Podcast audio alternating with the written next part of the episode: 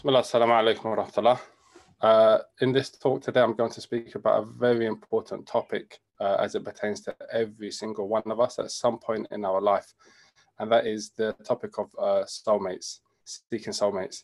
And uh, what I'm going to be speaking about is going to be a, a brief, a very brief overview of uh, how to find a spouse according to the Quran and Sunnah, as well as a relationship between the spouses. Uh, without doubt, one of the things which uh, is important is that you, there's similarities between the spouses. And this is understood when we look at the hadith of the Messenger of Allah, sallallahu alaihi wasallam, when he says in a hadith that the souls are like soldiers, those whom they recognize, they get along with, and those whom they do not recognize, they will not get along with. And this hadith is in Sahih Bukhari. So uh, basically, what this says is that you know, there are such things as soulmates, you know, people that are similar and have similar objectives and aims in life. And as a result of that, they get on easier. Again, with regards to uh, marriage, the importance of the topic, then it's understood when we look at the fact that from the most uh, best things in this dunya, the best things in this dunya, the Messenger of Allah said in a hadith, is a righteous and a pious wife. الدنيا متاع وخير متاع الدنيا المرأة الصالحة. In this hadith, uh, this dunya is a uh, is a a joy. This world is a temporary joy, and the best of these temporary joys is a righteous wife. And also, as well, there's another hadith that highlights the importance of the spouse and these two mates, how they bond and how they gel together. And that's a hadith where Fatima bint Qais came to the Messenger of Allah sallallahu alaihi wasallam because she had been proposed to by uh, Muawiyah and Abu Jahm and also Usama bin Zayd. So she was she had this, these proposals. So uh, the messenger she came seeking advice. The Messenger of Allah sallallahu said to her, "As for Muawiyah, then he is for su'aluka ma lahu that he's poor. He doesn't have any money." And as for Abu Jaham, فَلَا يَضَعُ الْعَصَى عَنْ عَاتِقِهِ That he doesn't leave the stick from his side, uh, meaning that he's uh, uh, abusive, as some scholars have mentioned, the tafsir of this towards his uh, wives. And then she said, marry Osama. Oh, then the Messenger of Allah said, marry Osama. So she married Osama, and then she also said, I married him, and I was envied. I was envied, meaning that the marriage was successful. So these two hadith, when you look at them, it shows the importance of uh, having a, or the benefits or how a marriage can be, it can be a happy marriage, a blissful marriage, uh, as long as you take the, for example, the necessary means and you follow, for example, the uh, guidance and the guidelines that are there in the Quran and the Sunnah that helps you to uh, choose and to live, inshallah, a happy life. Because marriage, as is well known, you know, is happily ever after, happily married. You don't see those quotes saying miserably married and miserably ever after, for example. That's not the uh, situation of marriage as these hadith show us. So, first of all, uh, uh, if you look in the text, the Quran and the Sunnah, your spouse is your other half your spouse is your other half. If in the case of the uh, wife, then it's a husband, or in the case of the woman, then it's a man. In the case of a man, then it's a, a woman. All right, so that's your other half. The Messenger of Allah sallallahu wasallam said in a hadith, uh, whoever gets married has completed half his deen. So let him fear Allah subhanahu wa ta'ala with regards to the other half. And this highlights to us that is one of the first major steps that a person takes in his life, in the sense that he's going to now start building a legacy, is going to build something which is going to live beyond him. So it's a big step that a person makes when they get married. And that being the case, it has to be something that a person does it for the right reasons. A person does it for the right reasons. What does that mean? Everyone knows the hadith that's on the screen. إِنَّمَا الْأَعْمَالُ بِالنِّيَّاتِ or بِالنِّيَّةِ is another wording of this hadith. It says that your actions are in accordance with your intention or of your intentions. And this hadith is uh, a key hadith when it comes to all actions that a person does. Actions are by intentions, meaning that you, when you're going to proceed in this action of getting married, this big action that has a big impact on not just you, but on everybody around you, your friends, as well as your family, uh, you have to look at your intention uh, carefully. You have to look at the reason why you want to get married. And not just you have to think about your intention, you also have to try to think about the intention of the other person as well. Try to work out why are they want why do they want to get married to me, for example. You know, you, you might need to you need to know why you want to marry them. You just need to think about why it is that they want to marry you. When it comes to getting married, then the scholars mention the intention that a person has to have. First and foremost, uh, they have to realize that marriage is a command from Allah subhanahu wa ta'ala.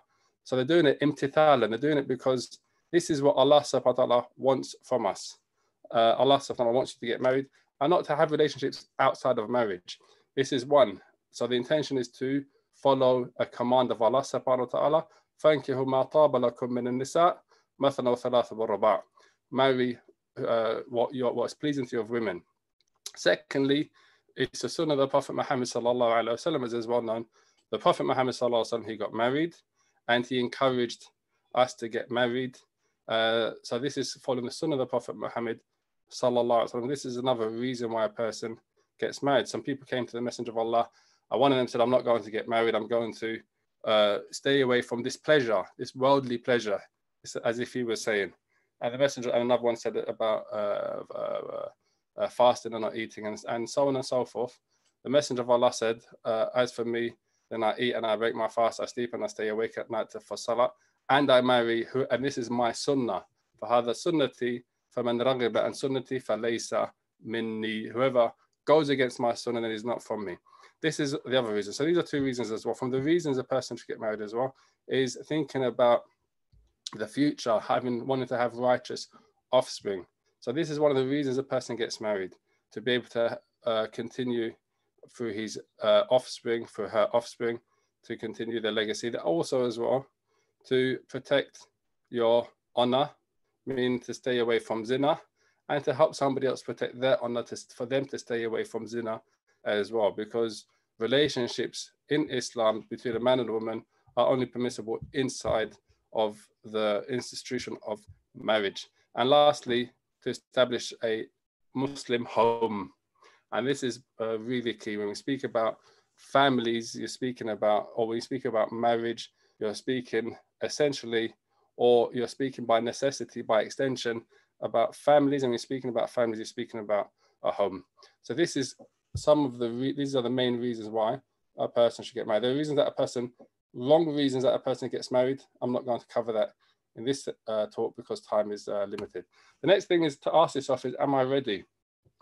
you know the intentions to get married, but really, uh, at some point, you know, you're not, you're, you, you know, you say to yourself, okay, I'm ready to get married, and your parents also as well are included in that. Yeah, they see that you're ready to get uh, married, and what that means is you look at yourself and you look at your level of knowledge, your level of actions, and your level of how you have regards to advice, giving it and taking it, as well as patience.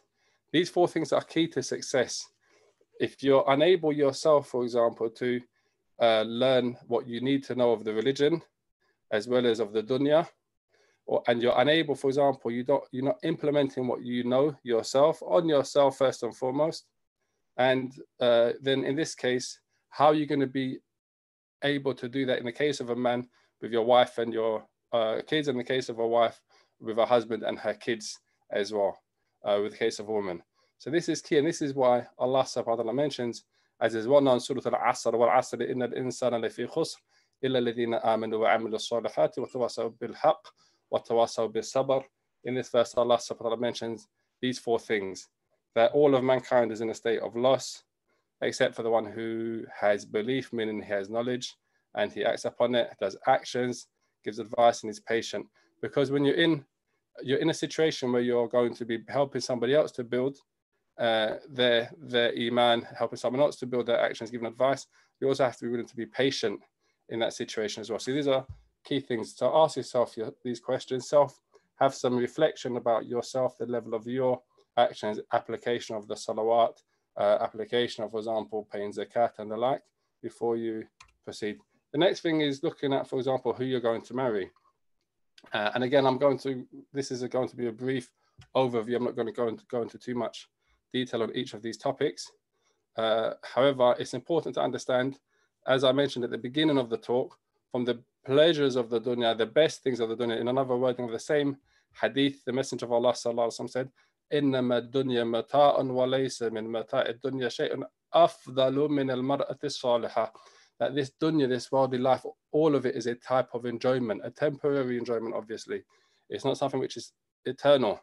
It's a temporary enjoyment. And the best, the best of these enjoyments in this world is going, there's nothing better than a righteous wife. There's nothing better than a righteous wife. Okay, as a man, men marry for different reasons.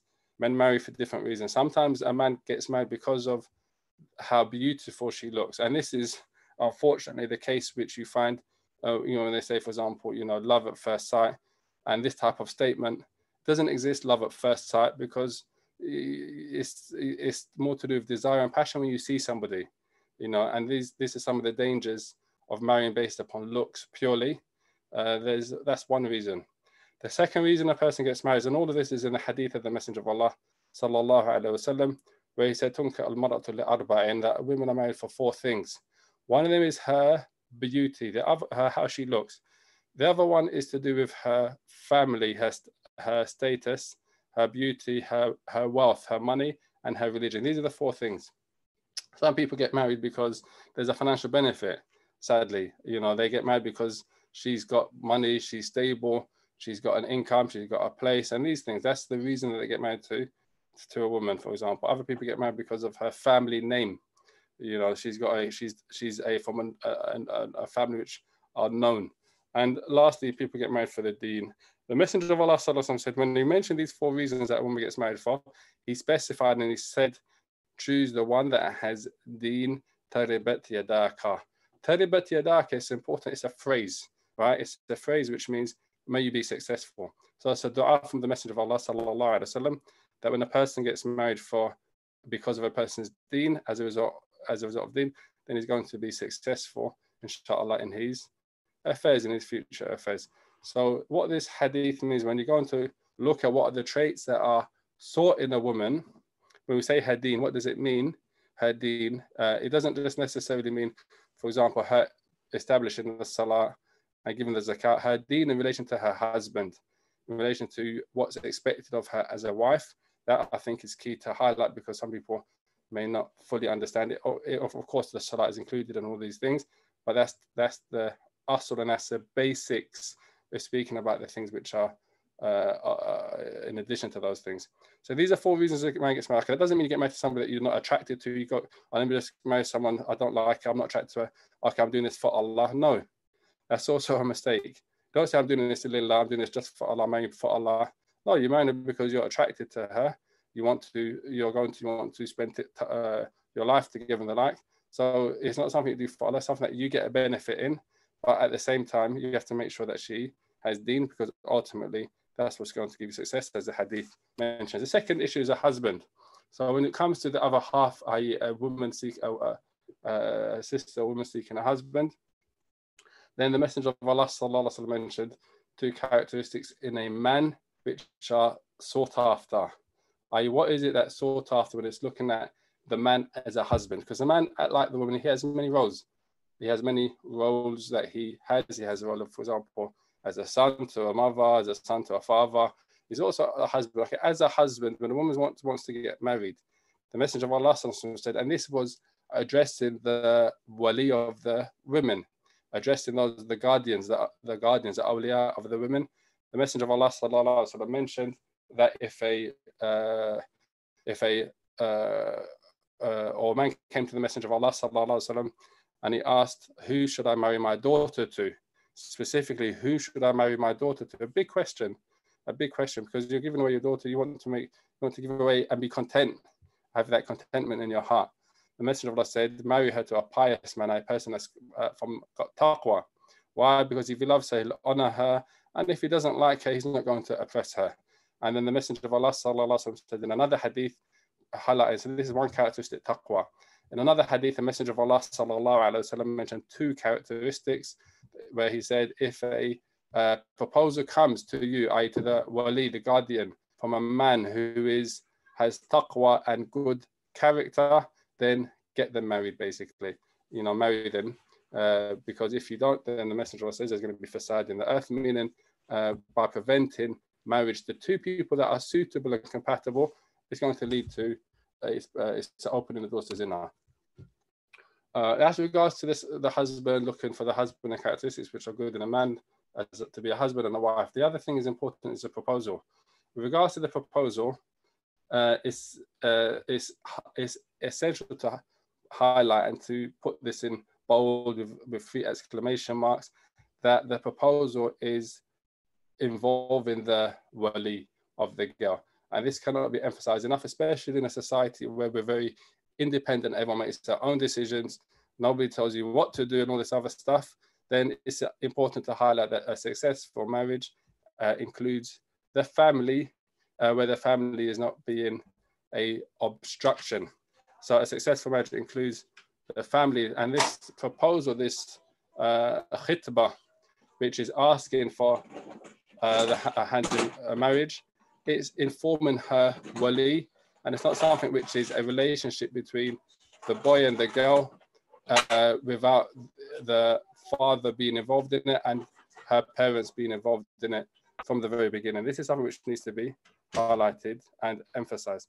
Also, there are certain etiquettes relating to the khitbah, to the proposal, which is important to look at. Uh, but again, they're covered more in detail in, in, in a long course of fiqh, uh, which is the who is impermissible to propose to uh, and stuff like that. And also knowing that a, a proposal to marriage isn't a marriage, doesn't open the door to things which are haram. When it comes to the proposal, this is an issue which uh, sometimes comes up. What can I see? Uh, and we live in a time where it's very easy to exchange photographs and it becomes an open door, which is dangerous. It needs to be closed. And what I mean by that is when it comes to uh, uh, uh the marriage or wanting to marry someone, and obviously you want to know what they look like, but there are also, uh, there are, let's say, hudud, or there are certain guidelines that have to be adhered to at all times. And this is especially the case when it comes to uh, women sending photos of themselves, for example, to someone that's expressed an interest in marriage, that photo, uh, first and foremost, uh, I don't advise, generally speaking, sending a photo. It's better that the person sees you and you have a meeting and the like. That's obviously what should be done. As for if a photo is uh, sent, then it should be shown, and I don't recommend sending photos specifically. As for what you can see, then the scholars mention what what she wears ordinarily in front of her uh, um, uh. That's one opinion. The other opinion is that he can see what ordinarily shows from her face and her hands when she goes out. So that's again, uh, if that can be going into more details in the books of fiqh specifically. Uh, however, when it comes to uh, seeing the other the the spouse before marriage, then it should be done in a meeting, and again with the family members present, so so as to remove any type of uh, inclinations and whispers that shaitan will come with. Because shaitan is, don't forget, shaitan is haris. He's he's got a lot of energy when it comes to causing fasad in families specifically. In families specifically, he's got he's got a lot of energy. So a person has to be aware and not open the doors to shayateen. Another important thing about what you can see is what you can't see. I mean, obviously, everyone's on uh, high alert at the moment more than ever before because of the knowledge of this virus, this COVID virus or the coronavirus, which is uh, causing uh, uh the high death, death rates across the globe, as well as uh, uh, the fact that it's easily transmitted. so this is a virus which obviously you can't see it, but you know it's there. there are, when it comes to viruses, these are physical viruses that affect a person. They come and they go. They come and they go. Uh, there's viruses which are just as which are iman viruses. What do I mean by that? I'm saying that these are things that have an impact on a person's iman, and you don't you can't necessarily see them immediately. They're not apparent on the outside. They're things in the heart. So, for example, a love of money, an excessive love of money, It's something that you can't see. You may not notice, but it's something which is in the heart, and it's it's a virus in the sense that it can transmit. What do I mean by that? If, for example, a person that's simple, they enjoy a simple life, they get married to someone that that that, for example, is very lavish in their love of worldly things, it's going to have an impact on the relationship. And it may be the case that, for example, it has an impact on him or it has an impact on her, for example. So these are Iman viruses. A person has to be aware of them. Uh, and it's something that they need to realize that can have it can have an impact, i.e., it can have an impact on another person's Iman.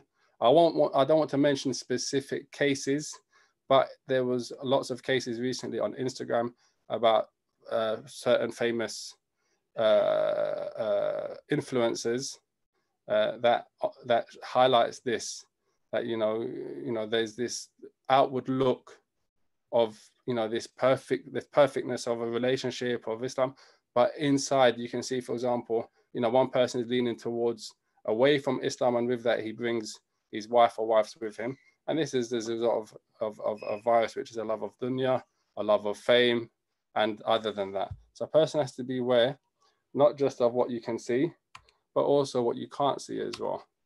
Uh, when it comes to actually getting married, then there are certain conditions that are uh, essential for getting married, and these are uh, known as conditions for the marriage to be valid and to be uh, acceptable. From them, obviously, is a person has to be Muslim, and the other thing that the scholars mention is something called kafa'a, which is compatibility, for want of a better word. These are two important things that, that need to be looked at. Okay, what does uh, Islam mean? It means that the person is a Muslim. It's not permissible for a, a Muslimah to marry a non-Muslim or for a Muslim man to marry a non-Muslimah, uh, except for if they're Ahlul Kitab. And again, the details of that is more uh, is, is, is studied in the books of uh, fiqh. All right, so we speak about Islam. There's also something about Islam with regards to levels of iman or compatibility. Compatibility means that a, a, a woman that is striving on her deen, praying a salawat, staying away from ma'asi, is not compatible with a man, for example, who has no regard for knowledge, no regard for the deen, doesn't care about his salah, and does things which are considered sinful, like drinking or other ma'asi kaba'ir.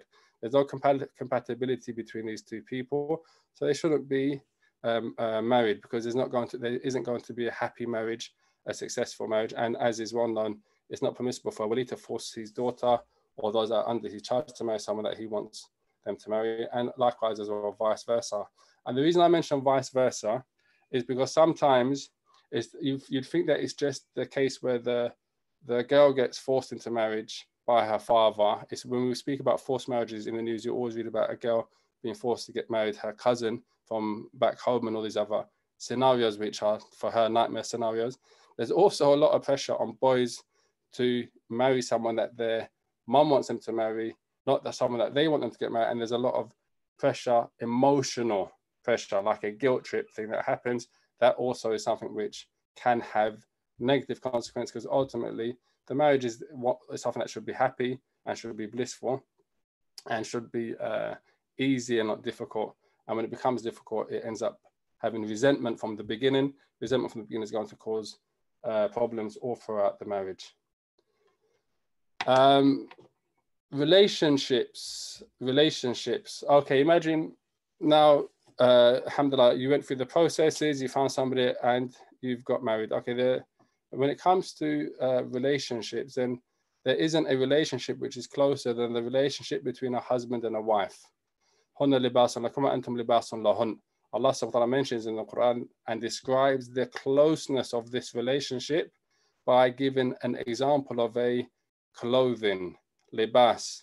They're a clothing for you and you're a clothing for them. Nothing comes closer than the clothes to your skin. So that's the closest something is to you uh, with regards to an object or a person.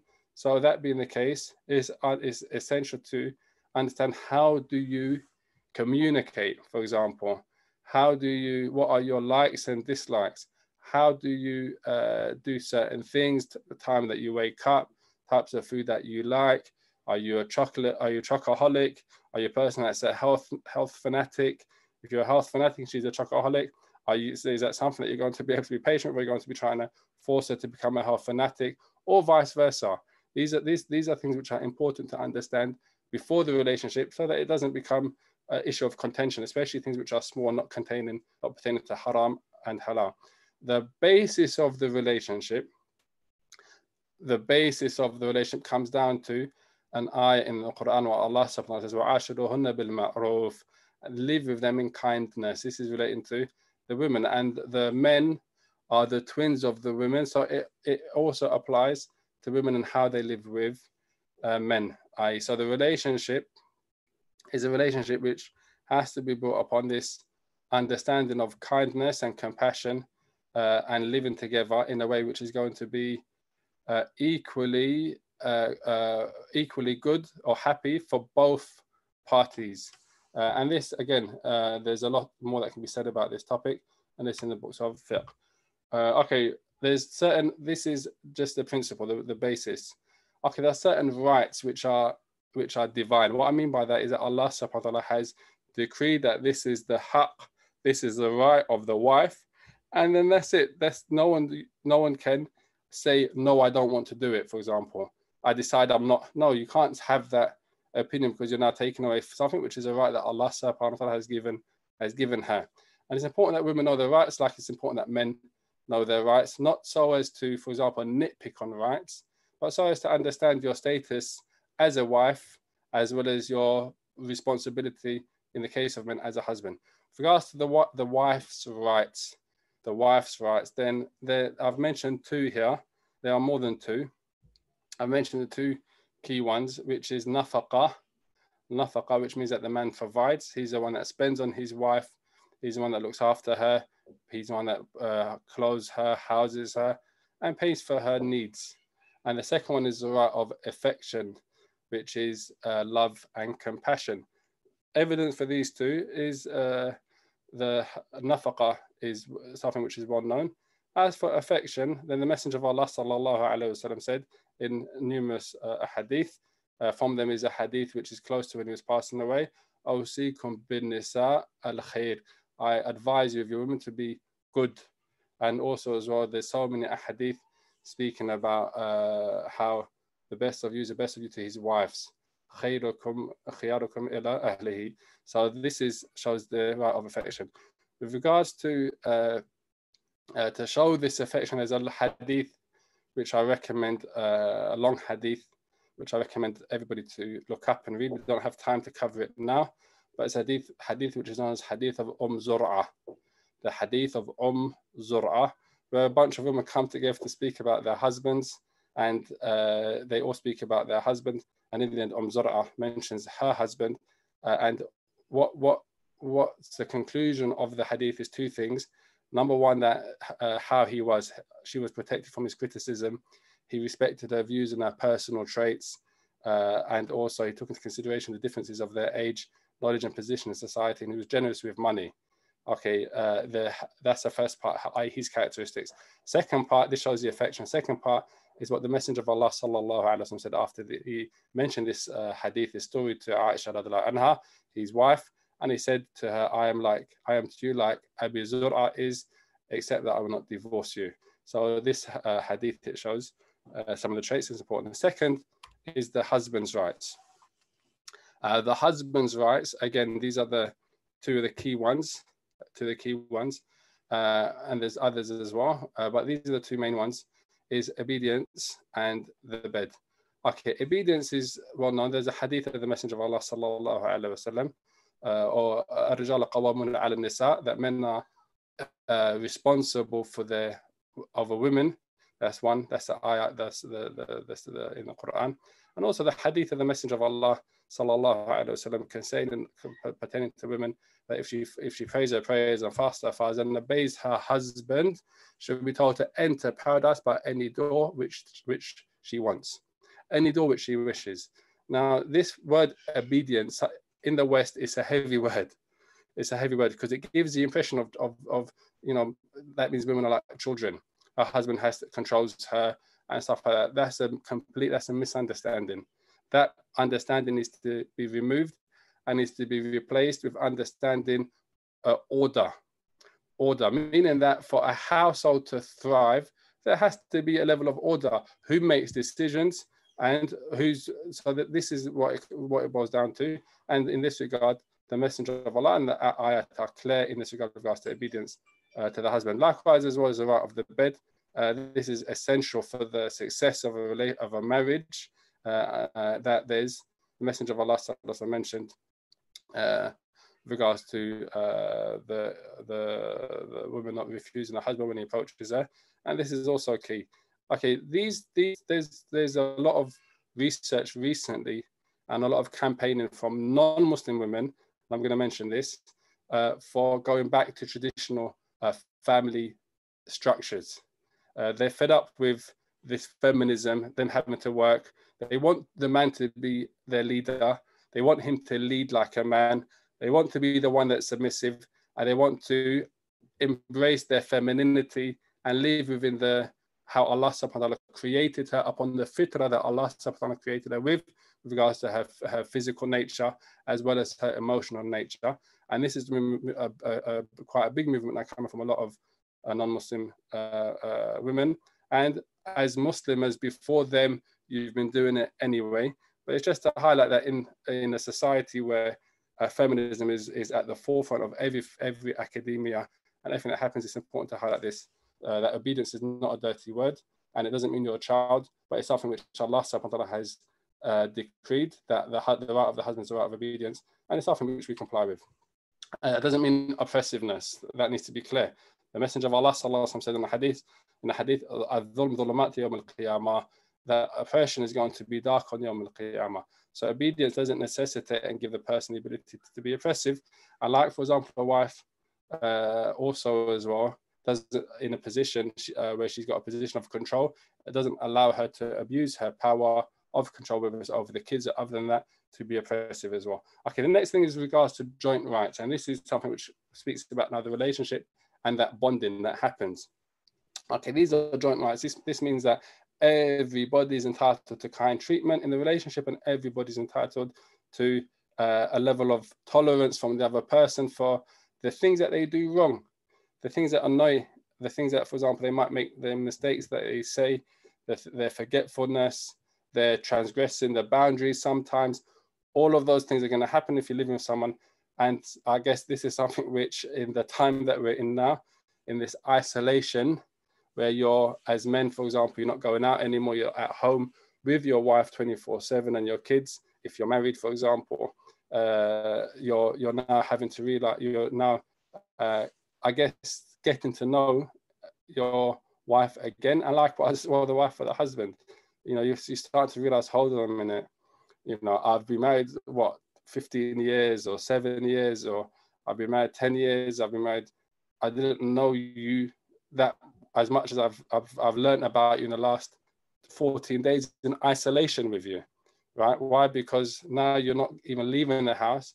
Uh, so you're really, especially if you live in uh, London, you've got small houses, you're really in, each other's face. So now the, the, the, the patience has to really show. Uh, and patience, again, is a characteristic which is an act of ibadah which you're rewarded for. Being able to turn a blind eye and overlook things is a trait which is praiseworthy in men and in women. It's a joint right from both. Otherwise, there's not going to be there's uh, there's going to be a lot of criticism, a lot of criticism which breaks a person, doesn't do well to a person's uh, self-esteem. Uh, relationship, another relationship basics 101. This is this is I, I guess communication and its key uh, is the issue of consultation and consideration okay what does what does that mean okay what it means is that uh, uh, with regards to a uh, with regards to a it's called shura two everyone knows the saying two heads are better than one. Okay if you have a problem for example in your yourself as an individual then consult your wife. The messenger of allah sallallahu alaihi who's the best of mankind he used to consult his wife on affairs which were general for the muslim ummah. And this is something which is well known. It's something which is well known. Anyone that reads the seerah of the Prophet Muhammad sallallahu alaihi wasallam will see that he used to consult his wives, uh, like he consulted uh, Umm Salama when it comes to when he told everyone to shave their heads in the Hajj pilgrimage. and they didn't do it. So he went back to her and she, he said what he he told her what happened, and she advised him go and shave your head, do the action. So this is something which has a lot of benefits. Consultation with your wife, the wife's consultation with her husband, and also showing consideration. It has a lot of benefits and it helps communication, and more importantly, it helps build trust. Consideration, for example, gift giving. One way of showing consideration, showing gratitude, and gratitude is by gift giving. The Messenger of Allah said, Tahadu tahabu, that give gifts and build love. Give gifts and build love. And gifts doesn't have to be elaborate, lavish, expensive handbags, for example, in the case of a man giving a gift to a wife. And also, it's not just a man giving gifts to a wife, it can be a wife giving gifts to her husband as well. It can be both ways. This is another thing which is important to understand. Yeah, women like gifts. Men also don't mind a gift every now and again as well. It's not that you have to always be buying gifts, but it's just it's something which is also appreciated. So again, these, these are a, the basics for every relationship. The spousal relationship is the closest, so it has more right to these uh, these these these uh, these uh, things, these these these, these uh, traits, consideration, and mutual consultation. And there's so many benefits of consultation. Just to mention some of them. Uh, number one, it builds love uh, because it shows that you care about the other person's opinion. Number two, it allows you to reach the correct view two minds are better than one.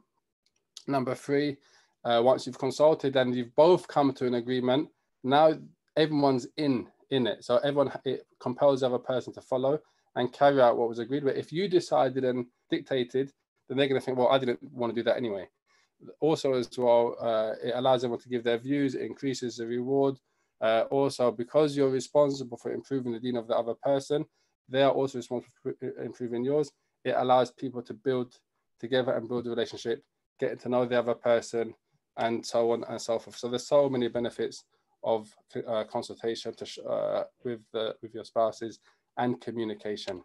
Uh, lastly, obviously, there's going to be times in relationships, and it's just how it is that you lose it. She loses it, or you lose it, meaning that you know you become angry, you raise your voice, you shout, whatever it is, maybe even drop something and smash something. You know, not that I'm saying that you should be going out and smashing things in the house, but it happens uh, because of anger. And it's important to understand that anger, first of all, is something which is from shaitan. So a person has to not say, okay, well, that's just me, and carry on behaving in a manner which is unacceptable. No, uh, uh that anger has to be uh, suppressed and has to be controlled in a way which doesn't uh, end up with evil or negative consequences. The Messenger of Allah وسلم, was asked by a person to advise me. The Messenger said, Don't get angry, don't become angry. He repeated it three times. Repeated the person said, Advise me again, advise me again. The Messenger of Allah said, Don't become angry, don't become angry. So it shows that anger is something which needs to be controlled. And what the hadith means, the scholars mentioned, is don't act upon or don't act when you're angry.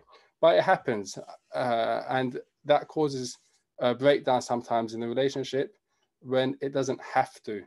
Uh, you're going to dislike things about your spouse.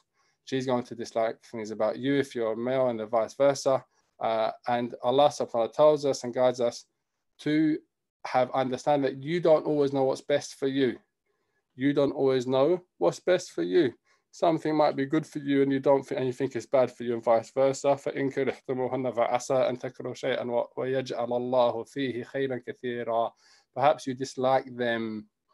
Are you, you thinking to yourself, I'm going to divorce her, divorce this woman? And but Allah subhanahu wa ta'ala knows that this is something which is good for you.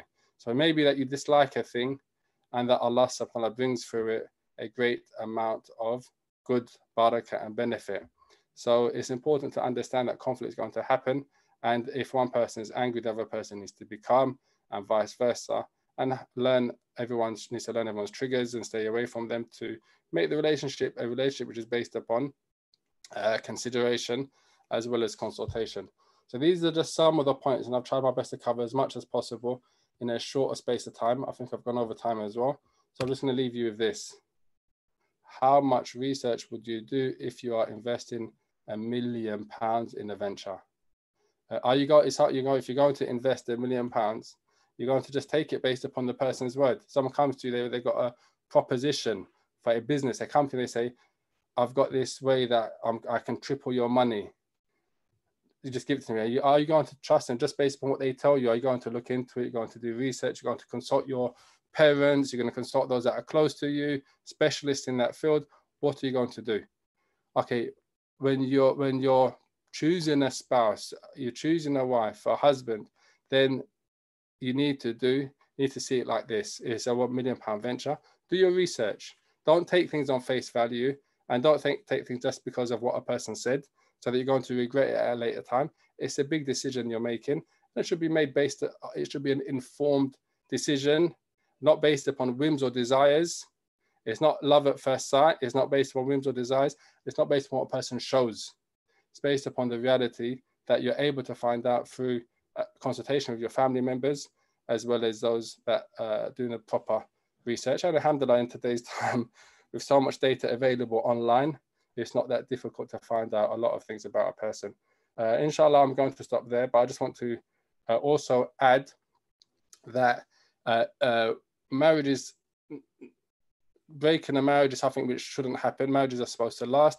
Becomes disliked to divorce without a reason, and staying in a marriage and working it out is a lot better than breaking it, especially when there's kids.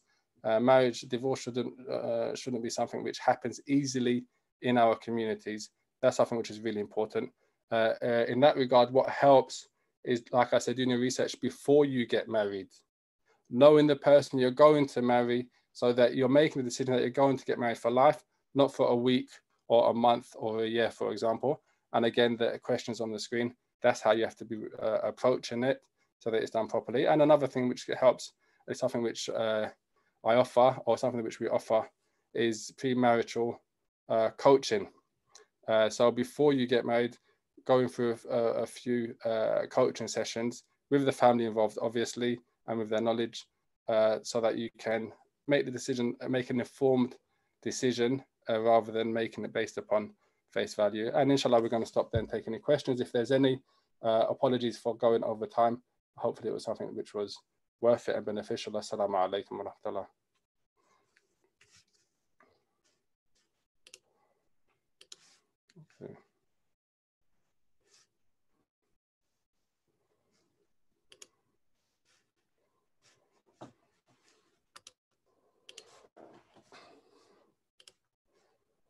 Um, Bismillah, so, so look at some of these questions.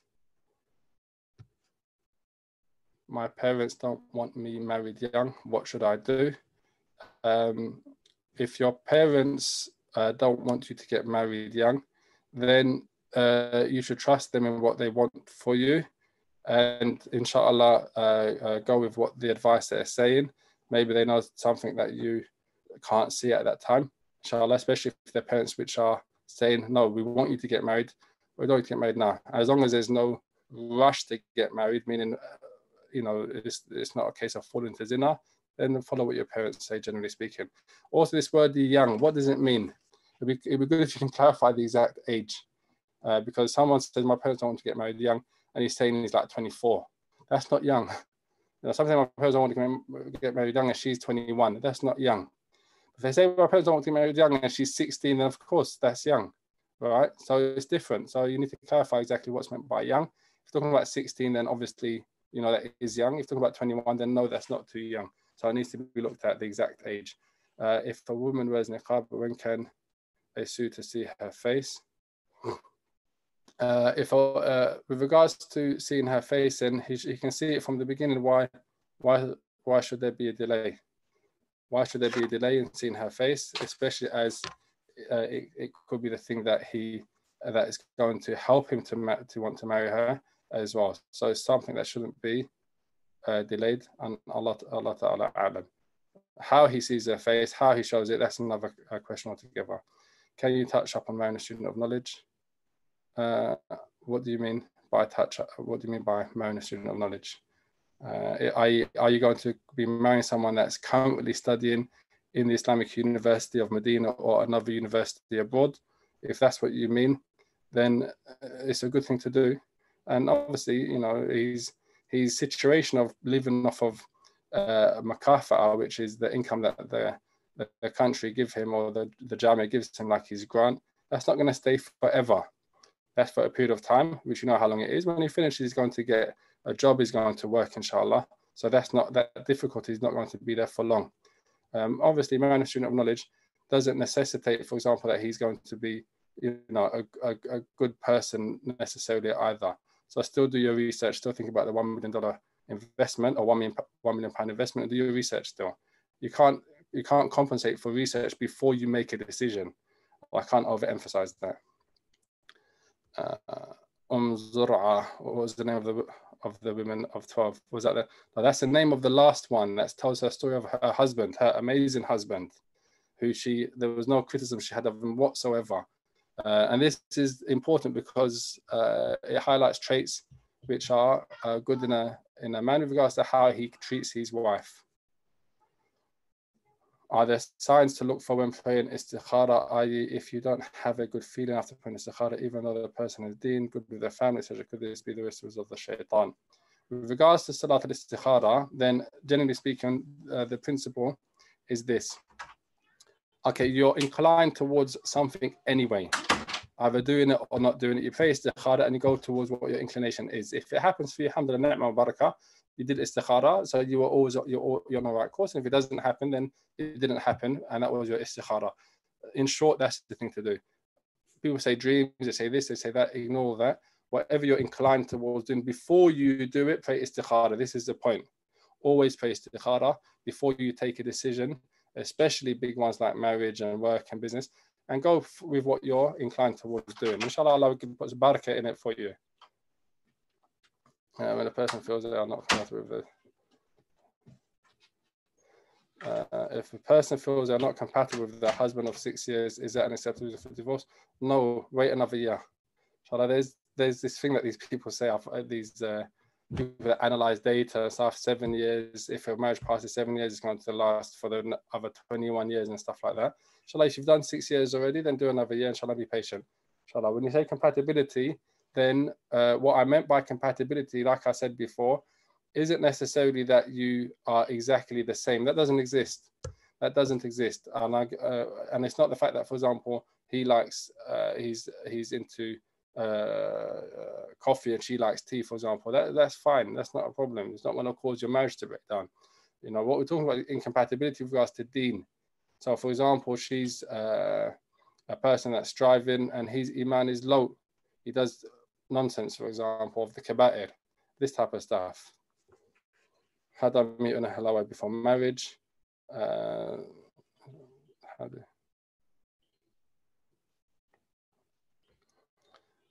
Uh, with regards to the premarital coaching sessions, uh, then inshallah, if you send a message or an email to uh, Medina College, then they'll forward it on, inshallah, to me, and I'll be able, and then I'll, I'll follow up with it.